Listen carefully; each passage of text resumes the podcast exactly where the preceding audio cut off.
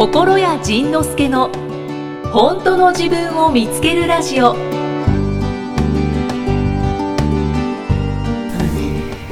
答えを書いてる本だから、あの私は答え合わせしていったんですよずーっと毎日。いおろんな人とこういうことしてみて、だから本当に本当のこと言ってたのね。あまあまあまあまあそういうことだそういうこと。そううそでしょ。そうわし本当のこと言ってんのよ。本当のこと言ってた実際やってみて体験してみたら本当だって気がついて、全部腑に落ちたのね。そのあり方とかっていうのも最初素晴らしい、私は素晴らしいって思えばいいんだよって、ん。で私は思えなかったのね、で、はい。どうしたら思えるんだろうと思って、やっぱりねタブーをやれタブーをやれって書いてる。うん。じゃあタブーをやろうと思って、うん。毎日、うん。ママ友にうん。これが嫌だって言ってみたり、うん。自分が今まで我慢してきたものを、うん本当にやっていったの。うん。私はこうか悲しく感じたとか、うん。腹が立ってるとか、うん。それを両親とかママ友、あの自分の半径3メートル以内にいつもいる人からん。やってったら、うん。もうどんどんどんどんハッピーになってきて、ん。私ずっと引きこもりで、うん。家から出られなかったのね、ちょっとうん。ちょっとなんかこう噂で噂っていうかうん。風の噂で。噂というかなんていうんですかねあの耳に入ってきたんですけど、そう、えっと、パニック障害にうん20代、26の時に26歳の時に、今45なんですけど、ん治ってないんだけど、んハッピーなのうんそのタブーをうんやり続けてきて、なんかそこも変わってきた。だから全部フラットになっちゃった。いいいいとか悪いとか全部つけてたんですよね、あの行動することとか言葉、うん。こういう気持ちを言っちゃいけないとか。これはいい。喜びは出していいけど、うん。怒りは出しちゃダメっていうのが強かったから、うん。怒りをとにかく人に対して出してみたりとか、ん。サークルで一緒のメンバーに出してみたりとか、うん。そしたらやっぱ離れていったのね、離れていく人おるもんね。うん。今までいい人のふりしてたから、うん。お仮面をかぶって、うんでやっぱり嫌われるよって言ってたの、で本当に嫌われたのね、本当だ本当やったらそこそうなんだ。でも嫌われてもいいよって、うん。自分の気持ちに正直に、ん。でそれもこうやっぱりパソコン見て答え合わせして、うん。毎日あのそういうチャレンジししてお家に帰ってくると、うん。パソコンに向かって確かめる、うん。うん。あ合ってた合ってたって、うん。うんそう。だからそのまあ僕の本を読んでいろんなあのタブーにチャレンジしたり、だから今までやらなかったことにチャレンジして人生が変わっていく人っていっぱいいてくれるわけよね、でそれがずっと続いてんねんこの人は、ずっと続いてて。だからいろんなね他にもこうブログで紹介するような例の人たちいるんやけど、そのずっと続いずっと実験し続けてまあまあ他にもいるんだろうけれども、紹介しやすい形で漫画で書きよるから、もうねなんか一時毎日のように紹介してたもんね。毎日のように紹介してて、でそれはやっぱりそのでもねこの人の漫画ねそのよく読まないと分からへんねん。セリフがねあセリフがね360度散りばめられてるから呼ぶ順番を間違えると意味通じひんからだからねそこがねこうきいつかいつか綺麗に4コマに並ぶといいなと思うんやけど多分それを求めると多分多分今週死んじゃうからだからもう今のままでこうそれを見ながらこう理解してもらうしかないよね。うんああごめんごめん。まあそんな感じで今だからとん飛んでました？今飛んでたと思う。でもごめんなさい私も私もすっごいじっくり読んじゃいました、あのアメブロに行ってあたくさんこうイラストでうんうん。いろいろ書いてると思って読ませてもらったら、うん。そう本当にいろんなところに文章が散りばめられて散りばめられて えーとあれ拾ってもらな拾ってもらわなあか。んなんでかっていうと人のために全然書いてないんですよ。あー、うん。自分の防備力っていうかねそう、うん。記録としてうん。書いてたのがすごいスーパースターのおかげでいろんな人に認知うん。してもらって、うん。みんなも頑張って読んでる。うん。見えづらい。そう。あのね あの老眼鏡かけてあのなんだっけ虫眼鏡で読んでるっていう人。ああそうやろうね。分かる分かる。へー。一生懸命読むよ。一生懸命読まないと分からない。そうですね。一生懸命読まないと分からないしそのねこの人独特の言葉をいっぱい作ったりねそのするからね。もうそれもでもそれはその代表的なやつがこの「はかはか」という言葉で。ああれと青森弁だでもね東北弁だ東北で使う。東北で使うのね。どこでも多分、なんかそれをーそれをテンパってるっていう意味ですか？ドキドキの意味で。あドキドキドキドキな。そう。でパニック症の人は分かると思うんだけど、うん。パニック症になると一瞬でうん。死ぬかもっていう恐怖感になっちゃう、だからあのそうただの怖いとかじゃなくて、うん。私死ぬかもってうん。一瞬のうちになっちゃう意識すると、うん。なるかもって思った瞬間、うん。そうなるから、おー。いつでもどこでも倒れられる。いつでもどこでも倒れられる。すごい特技みたいになっちゃってますよ。だからだからあの外へ出るだけでハカハカしてたよな。そうだから、私はハカハカのことをうん。みんなにばらしたくなくて、うん。ずーっとうちの中で生活しようと思って一生家の中でうん。暮らすって思ってたの、うん。でもいろいろこうトライしてみて例えば参観日に行って、うん行く時は誰かの車で一緒に乗っけてもらって、うん。帰りは帰れないわけ一人でおー怖くて、そうすると参観日に来てた隣のクラスの全然知らないママさんをうん。ナンパして「うん。うん車?」って聞くのね「車ですか?」って言う。とうえ？はい」って言うと「私7丁目のメグなんですけど乗せてもらえます?」って言うと乗せてくれるのね。多くの人はそっちの方がハカハカするよね。そう言うのですね。で も私は死ぬくらいだったら進む知らない人に少年的なことをやろうと思ってそれ千本ノックって呼んでるんだけど。千本ノック。誰でもいいから助けてもらう。千千本ノック。千本ノック？あほうほうほうほだから助けられない人と思ってたから思い込み。う助けてもらえない人って思ってた。そうそうそう。で私は助けられる人だっていうのは多分ミッション。うんうんだからそれをうん。千本ノックでやろうと思ってうん。誰でもいいから助けてもらうっていうのを体験してたらうん。あのあ私助けられる人なんだってうん。腑に落ちたの。で、そこであり方がフラットになって、うん。あ私このままでやっぱり存在してよくって、うん。価値があって、うん。イコール素晴らしい、うん。愛される人っていうのが分かったの、うん。やってから、やっぱやってみて。やってこれねほんまねね。やってみんとね分からへんからな。でそれありねやお突然の今喋ってるありがとうありがとう言いたくてそうだねそうだねまだ空いたところでお願いしますじゃあねもうねあのねもうね犬に待て言うてんのと一緒やもうなかなか待たれへんでそのよだれ出ちゃうみたいなやばいはあはあ言ってだからそのほんまねこの人ねそのそういうことを怖い怖いやる怖い怖いやる怖いやる怖いやる怖いもうそれをね延々と続けていくの。本当に僕はやった方がいいよっていうことをどんどんどんどん続けるからそしたらどんどん変わっていくよね。そうですよね、うん。素朴な疑問で、うん。そのややる前うん。でやっぱり怖い。うん。やっぱりやめようってうん。いう葛藤をいっぱいしてる人っていいると思うんですけど、んうんうん。そこのなんか飛び越え方みたいな。おほんまやな。どうやって飛び越えてだから私はずっとそこが怖くてうん。家から出られなかったから、うん。スーパースターのブログ見てたら本とかね、うん。やっぱそこ越えないと崖から落ちるうん。つもりで死ぬ気でやれって書いてある、じゃあ私死ぬ死ぬんだったら、うん。なんかやってから死にたいと思って、うん。家の中でうん。トイレにも行けないぐらい怖かった。えー、そうトイレまで遠いと思って。そうなんですね。そうもずっと同じ場所にいた。大体定位置。えそれちょっと待ってそれトイレまで行くのが怖いっていうの？はトイレまでの間になんかモンスターが出てくるとかじゃなくて何が怖い？自分の心臓がまた乱れるんじゃないかって乱れないようにこうじっとしてたの。動いたらコッタコタってなるじゃない？だからじっとしてたわおうへー。しんどい。そうしんどかったの。だからこのまま家でのたれ死ぬんだったら、うん。スーパースターのことちょっと全信頼して、おうこの人の言ってることうん。もうずっと何年も読んでうん。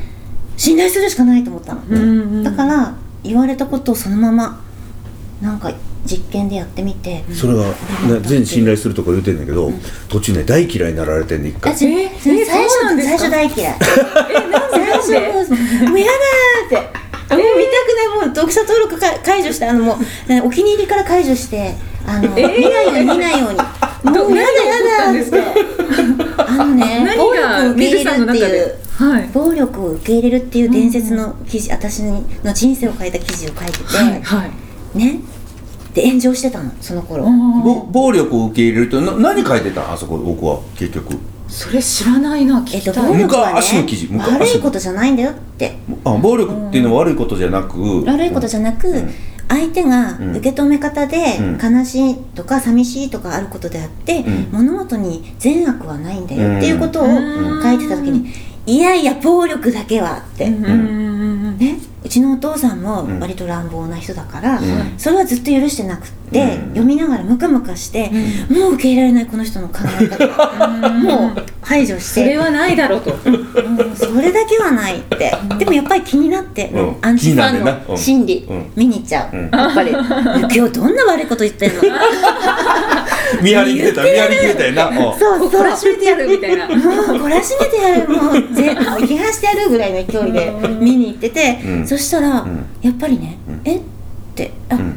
わかるなとか、うん。いろんな角度からその暴力のことを、うん。次は性的暴力について書いてるのね、でなんだろうなんだろうって頭がすごい混乱して、うん。でもそれを全部感じてみて、うん。で次々進めていって、うん。やっぱりまた毎日うん。読むようにして、うん。またねこの宗教にはまっ洗脳完了。洗脳洗脳されに行こう強力だなだってね親から洗脳されたでしょ？親から洗脳されたから、うん。これ一回解こうと思って、うん。こっちに行って、うん。真逆をやるっていうことをいつも言ってるから、じゃあ親と言って言われたことを真逆をやってみようって、うん。もうトライトライして、うん。うん、今もトライ中。そうだから、あの悩んだり苦しんでる人は親の親とか世間の洗脳を受けてるのよね、でそのその洗脳で苦しいのに他のか教え教えというか他の考えに触れた時に、その洗脳されたやつを守っちゃってその新しい自分が楽になる考えが来た時にそれを間違ってるってこう排除するのよね、それじゃなくて今自分が洗脳を受けてる考えがあってそれのおかげで苦しいからそれを一回捨ててそっちにこう飛びついてみないことにはね人生変わらへんのに、みんなねそっちをねこう排除するのね、だから僕はねいいいい洗脳を配って歩いてんねんけどね。本当だよ。本当のこと言ってる。本当ですよ。本当のこといやほんまねマジね本当のことしか言えへんよね。まあちょっと嘘入るけどな。いやだから最初私 盛るってことですよ。そうそう後者のうん。後者だからうん。多分ね、うん。その言ってることを全部真に受けると、うん。なんか自分の体験として取り入れないうん。時があって、うん。まあそれを全部自分の体験に取り入れたら、うん。じゃあ私は怒りを出すのが苦手だからうん。出せばいいんだとかなったの、じゃないとブログのそのままの記事を真に受けて、うん。えー、これって、何？うん。頑張るとか頑張らないとか、いつも日によって変わってるとかうん。私も言ってたの。ね まあそうだわな。自分に取り前に。両方の情報全部発信するからね。なんかそのまま受け取ってる時はうん。混乱してたんだけど、うん。全部自分のものに置き換えた時に、うん。自分のタブーは何だっていうのを、うん。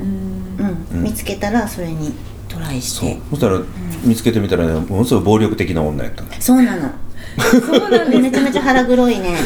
こっちに攻撃が溜まってる女だったって分かったの。えー。して私にも暴力あるじゃんって。うん、そこでフラットになって暴力はいい悪いじゃないっていうのが分かった。みんな持ってる。そっかでもそれもややらないとわかんないですね。だからねそのぼ特にね暴力系の記事を書くとねもう必ず言われるのがね何があっても暴力だけはダメなんですっていう必ず言ってくるんだよね。は何があっても暴力ダメなんですって言っても暴力なくなれへんもんなでも私もそうだったから、ううんちの母からうん。メソッドを受け継いで、暴力反対って、おもう被害者被害者、被害者意識で生きてきえてお親からはどんな洗脳を受けたんですか？親はうちのお父さんからはえーっと気持ちを言っちゃいけない、ー。気持ちを言っちゃいけない、うんうんうん、自分の？意見を、うん。お父さんの意見はうん。通すけど子供たちの意見は聞かない。うん。だから私は言っちゃいけないと思ってたんだけど、母からは言わ誰かが気持ちを言ってきたら黙る、おー。うん。うん？もう一回もう一回。誰かのえー、ちょちょ分かった分かった分かった分かった。お父さんから受けた洗脳は、あのーお父さんから受けた洗脳ってお父さんはわーっと言ってくる人やったんな、うんだからその時に君は、うん。あそのそのお父さんの意見を採用して自分の気持ちを言ってはいけないと思ったんやな、そう思った、で、今度お母さんは、お母さん何やった？おお母さんははだからお父さんみたいに怒っちゃいけないか。お父さんみたいに怒っちゃいけない、んうん。あそうかそうか、で人が怒ったらもう貝のようにそ閉じこもる人やったんやな、う、うんうん、だからどっちにしても自分の気持ちを言わない人、自分の気持ちを言ってはいけない、それはわがままだって思ったよな、しかもお父さんは自分の気持ちばっかり言ってくるから、あんなん嫌だって思ってたから、自分の気持ちを言わないということだけ決めたよな、うんうん。そんな感じか。なんかお母さんはなんかた耐えるのが美徳みたいなうん感そうそうそうじなんです女たるもの、うん。うん、夫のいつも下にいて、うん。うんうん。男は怖いし。従順であれみたいな、うんうちの両親もそうですね。あれ何なんだろうね。何なんだろうね。なんでしょうね。うん。なんか昭和昭和の家族像って感じですけど。そうそうそうそうそうそう。あれで苦しんでる人いっぱいおるもんね、うん。フラットに考えたら結構異常ですよね。だからそのからくりに気がついたら、うん。すごいなんかパカンして、うん。うん。あとはやるだけだって自分の怒りを出すとか攻撃性をうん。感じて、うん。私にもあるんだって、うん。そしたらすごい楽になって、うん。だから命の恩人っていうのは、そう感情を、うん。もう感じることをやめてたから、うん。それをもう出させてもらった、うっんていうのはやっぱ命の恩人、うん。うん。ね、感情っていうのは自分の本当のき湧いてくる気持ちやからね内側からね、んだから、うんうん感情っていうのは外側から刺激を受けて内側で湧くものだから、私だけのものなのよね、その私だけのものをその怒りとか悲しみとかっていうのが湧いた時それを出してはいけないって言ったらね自分をこうギューッと閉じ込めて自分だけがの息ができなくてキューキューしていくのよね、そのじゃあなんで出さないかって言ったら出す時にこれが怒りはダメなもの悲しみも愚痴もダメなもの。で笑顔と明るいこととポジティブだけを出すって言ったらもう自分の中にそれはゴミはどんどん溜まっていくよね。そうですね。でどんどん腹黒くなってきてあのーおならが臭くなる。臭いでしょ。臭いね臭いでしょ。でも昔臭かったよね。だから今はねもうねあのこの人ねだいぶ足壊したから肛門壊したからもうダダ漏れやでイキさんゆるゆるにね。で下剤を今下剤飲ました口鼻つまんで口ガチャガチャガチャねもう例えが汚くなってきちゃったごめんなさい。ね失礼しました。そんな感じなんだこの人。で今はそんな感じでその、イラスト好きなイラストだけ描いてたら、いろんな人がそのイラストを見たいとかこの人に会いたいとか、この人と遊びたいって言って、どんどんどんどん人が集まってくるようになって、ほんで、今じゃ。今じゃ。旦那さんが会社を辞め、はい。この人のマネージャーとして。まず大黒柱私。大黒柱。この人が今この家を支えてる。引きこもりが3年前まで家から出れないの。ももっとでいいんですか？もいや今もやっぱり黙ってたら引きこもれちゃうから、うん。だから出る時はもう特攻隊のように 意思を書きたい特攻隊。意思を書くくらいの勢いで外に出てる。うんだからこうやって東京来る時もおお付きの人が。お付きの人そう。お友達にそうそうそうそう。安心な人なんですね。そうそう安心の人がね。そうそうそう。だからあのお母さんがついてきてたり、おあの旦那さんがついてきたりっていう、うん。常に誰かに支えてもらいながら生きてる人なのね、じゃあマネージャーがいっぱいいるんだ。うん。マネージャーっていうかもう助けてもらって、そう夫にも仕事辞めてもらって 助かってる。でその旦那さんが前者やねおおそうなんですね。なのか。なだからほらアプリをわからな積いな。うん分からない。いやほんでねその旦那さんは普通のサラリーマン。はい。まあこの人曰くシャラリーマンやねん。けどなぜかシャラリーマン。やシャラリーマンちょっとおしゃれに聞こえる。そう。でそれをやめたらやっぱりそのサラリーマンでいた人っていうのはサラリーマンの常識があるわけよ、うーん。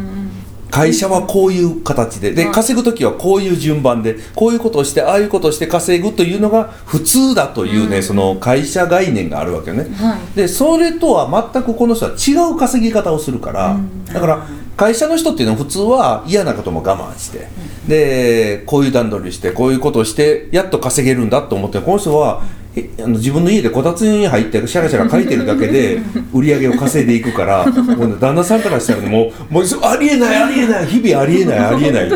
悶絶し悶絶して毎る日殺意。ええ本当ですか。やっぱ夫のタブーを私がやっちゃうから、うん。ああそっかそっかそっか。今や平気に。うんだから「えそんなことしていいの?」っていつも言われて。そう。そんなことしていいの？そんなことでお金もらっていいの？そんな値段つけていいの？ってもうねそうそうそう。毎日のようにね悶絶してるみたいな。えどんどん崩れてきてますか？だいぶ慣れてきたよねでもね。だからうん。昨日？うん昨日？昨日ビートレをうん。私 BGM 代わりにこう映像で流してたのね。家でな。東京に来る前に、うん。そしたら、ん。夫はいつも全然興味がないから、うん。違うとこ行っちゃうの。それかけてると、うん。うん。昨日はねテレビの前にこう座って、うん。スーパースターがさあの「会社辞めたことある人?」ってテレビの中で言ったら「うん。はーい」って。参加しよう テレビに向かって？そう。聞いてると思って。おうおうちょっと入り口に来ましたね。あの。な何の何を流しおてた金の会をお金の回流してた興味があったんだ。興味があったんじゃない？それで、うん。ともちゃんの話をしてるわけ。おおそれがさ ともちゃんのお金の回でともちゃんの。強烈食費なん。か、そんなかかんないとか卵が60円おちケチってた話とかしてる。それが通じてる。えうちの奥さんもそうだなみたいな。お そう。私もこの間ねうん。食費をセーブしろって言われたの、いくらかかってんの？そしたら10万12万うん。とかなんとかって言って「うんうんえ私それサラリーマンの時からそのくらいかかってたよ」って言ったら「うんうんうん。えー?」って言って「どうやって使ってたの?」って言われたのね「えそのくらい使う使う」って言って、うんそうだから夫にとってはん。まだ理解ができないけど今ビートレにうん。ちょっと気が向いたから、おう。うん。洗脳しようかな、ね。だからそうやね。あのね多分ね旦那さん真面目な人でちゃんとしてる人やからあのそうちゃんとしてる。だからもしもちゃんとしてた人やからよくわかんないけど売上の収売上という収入の中で予算を組んでこの中でやりくりするという普通普通何の普通かもう分からへんけど。一般的に一般そう一般的なその考えの中でやってるからだから、えー経費は抑えるもの。はいはいはい、経費は把握して無駄を省いて抑えるものというのが会社の中のまあまあまあ定石やわね。でそれは経費把握しない抑えない だからねでもう全く興味を示さないから、旦那さんから見たらもっとちゃんとしないとダメですよと。ダメですじゃあもっとちゃんと把握して理解してちゃんとして無駄を省いてちゃんとちゃんとちゃんとは来るわけよ、とここの人ねちゃんとしない生き物やから、ちゃんとしないのゴンゲみたいな生き物やから、そしたら旦那さんから見たらもうもう恐怖なわけよ、うん。恐ろしいですそよね。う。ちゃんとしないと怒られるちゃんとしないとひどいことになるという概念でもの見てるから、ちゃんとしない生き物見たらもうドキドキするわけよ。面白い。そう。でそれででうちの奥さんもそうなの。僕も僕もちゃんとしないとって思ってたの。は奥さんちゃんとしない人だから、でもそれをねずっとちゃんとするように言ってたんやけどあのねちゃんとしない生き物にちゃんとするように言ってもちゃんとできないのよ。そもそもちゃんとできないからちゃんとしなかっただけの話でちゃんとできるんだから昔からちゃんとできてんの。そうですね、うん、でもねちゃんとできない生き物なのね、ででちゃんといけちゃんとできない生き物にまあまあ言ったら猫に箸持て言うてるみたいなもんね。持てないね。あの手やから、ねであの手に箸持てまあまあ中にはキュッと挟む猫もいるかもしれんけどその猫に箸持てって言っても家あ持たない持て持てって言ってる側が苦しいわけよ。うんうん。でそのうち見てたらあこの猫箸持てないんだと。よう見たらこんな肉球ついてるからそれは持てないわと。いうことが分かったらでもこの人は肉球があって箸持てないけれども今までご飯をちゃんと食べて生きてきたんだ。はい。この人予算も管理できない興味もない、えー結婚してた当時から旦那さんの給料さえも知らない。ね、家計簿さえつけたこともきっとないだろうしつけたとしても多分デタラメをつけてただろう。それでも今までの人生生きてきた、ね、こう見えて45ですよ、ねかわい。いね。かわい。い KBB の埼玉のほら言った。ね出ちゃった。出ちゃった。ね。出ちゃいました、ねでそれで何の話やった？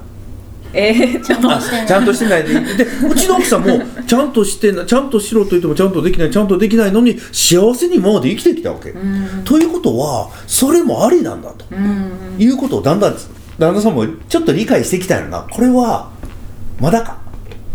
うん。この間実家に帰ったらすごい楽しかったって言って帰ってきた。あの やっぱり自分のメソッドのところだから。ぼ母国語でちょっと喋ってきたよあよかったね、うんうん。うん。だ。からねあのこの人たちが旦那さんの世界をね多分この狭い世界に広げてくれてるはずなんで、僕の狭い世界を奥さんが広げてくれたからなんかねこういう生き物がね大事やわ そのスーパースターはずっと心理学をやってきたから、うん。気づくのがん早いっていうか、ううんちの夫はね、うん。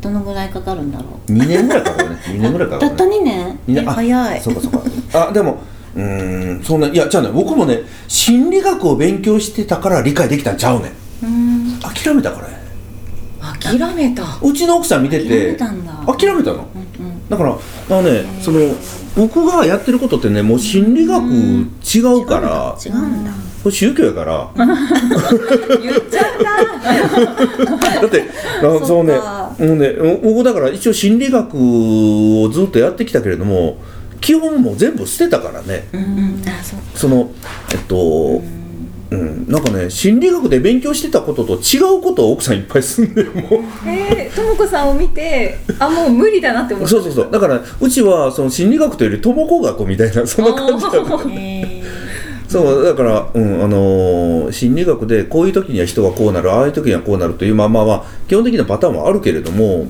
あるんだろうけれど僕それはねもう全部基本的にもうよそよく受けちゃって自分の人体実験の結果しかもうやってないわけよね、だからとも子さん見ててうまくいかないけれどもこの、うん、それをそれの結果をこうまとめたり独自の経験とか独自のいろんな人と喋ってる中からこういろんなものがそのダメンズ作る方法とかね、あんなもん全部生まれてきたわけだからだからその心理学関係なくなってきた。うん。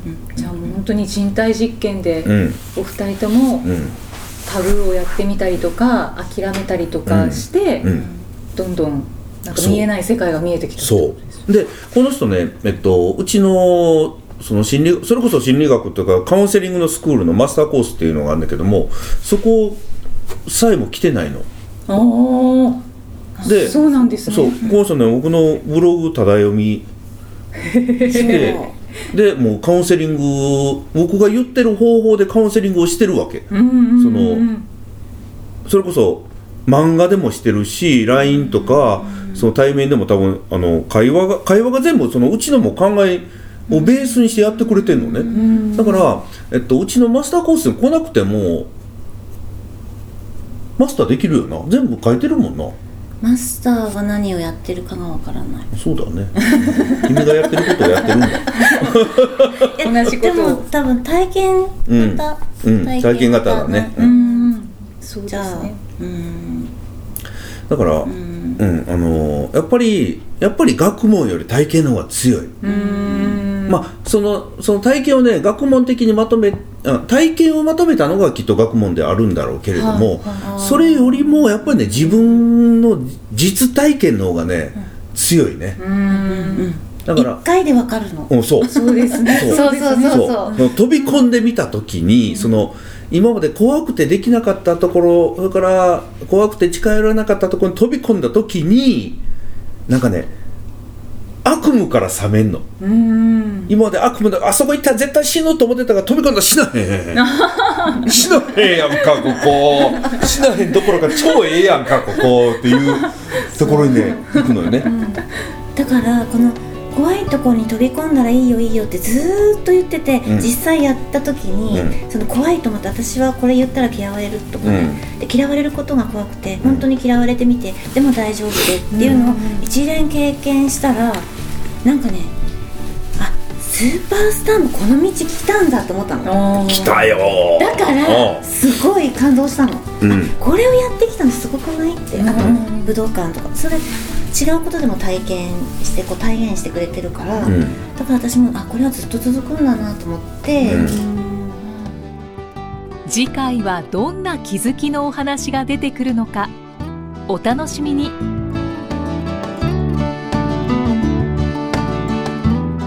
この番組は提供心谷仁之助プロデュースキクタスナレーション生きみえでお送りしました。